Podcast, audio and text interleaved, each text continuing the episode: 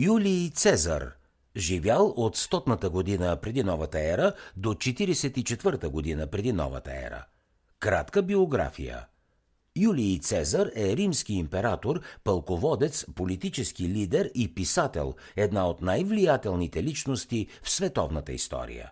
Изиграва важна роля в трансформацията на Римската република в принципат, форма на управление.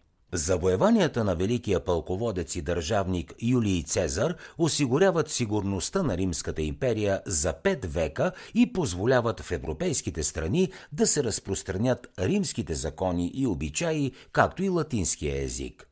Постиженията на Цезар имат такова значение в историята, че името му се превръща в титла на римските императори, както и на други монарси през следващите столетия. От него произлизат думите кайзер и цар.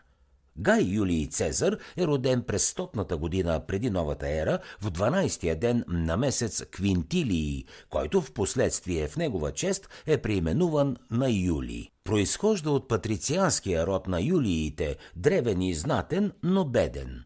Юлий Цезар получава прекрасно образование, което в онези времена се състои в изучаване на гръцки език, литература, философия, история и в овладяване на ораторското изкуство. Младежът се отличава с великолепни способности и бързо постига забележителни успехи в красноречието. От всички оратори на своето време той отстъпва единствено на Цицерон, чието име става нарицателно. Прекомерното властолюбие е главната движеща сила на целия живот на Цезар, а негов девиз – думите от известната в древния свят трагедия на Еврипид «Финикийки», които не слизат от устата му «Имаш право да нарушиш само заради господство, в останалото трябва да съблюдаваш справедливост». Вече над четиридесет годишен, Цезар е избран за консул, т.е. става едно от висшите длъжностни лица в Рим. Той си дава сметка, че Римската република клони към залез и започва постепенно да ограничава властта на Сената. През петдесет и девета година преди новата ера, заедно с Гней Помпей и Марк Лициний Крас, Цезар създава първия триумвират. Триумвиратите си поделят сферите на влияние в управлението на Римската република.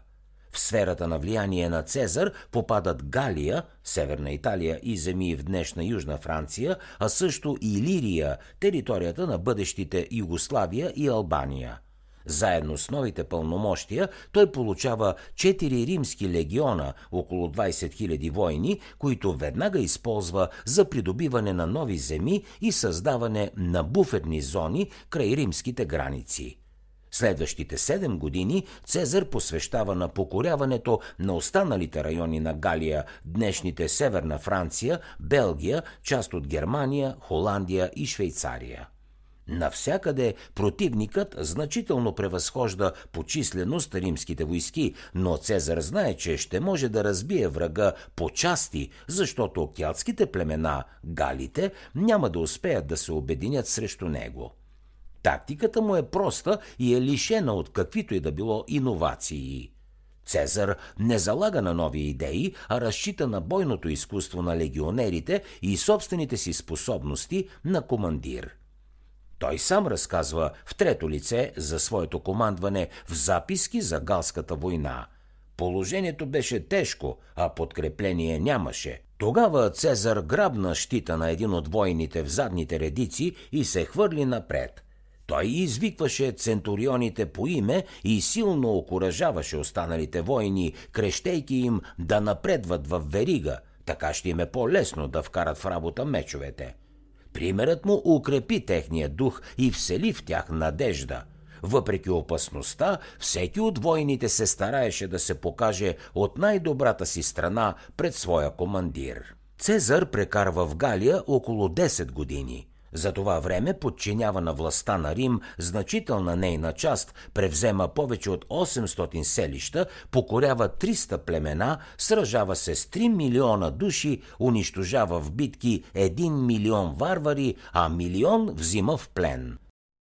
За да чуете още резюмета на световни бестселери, свалете си приложението Бързи книги безплатно още сега.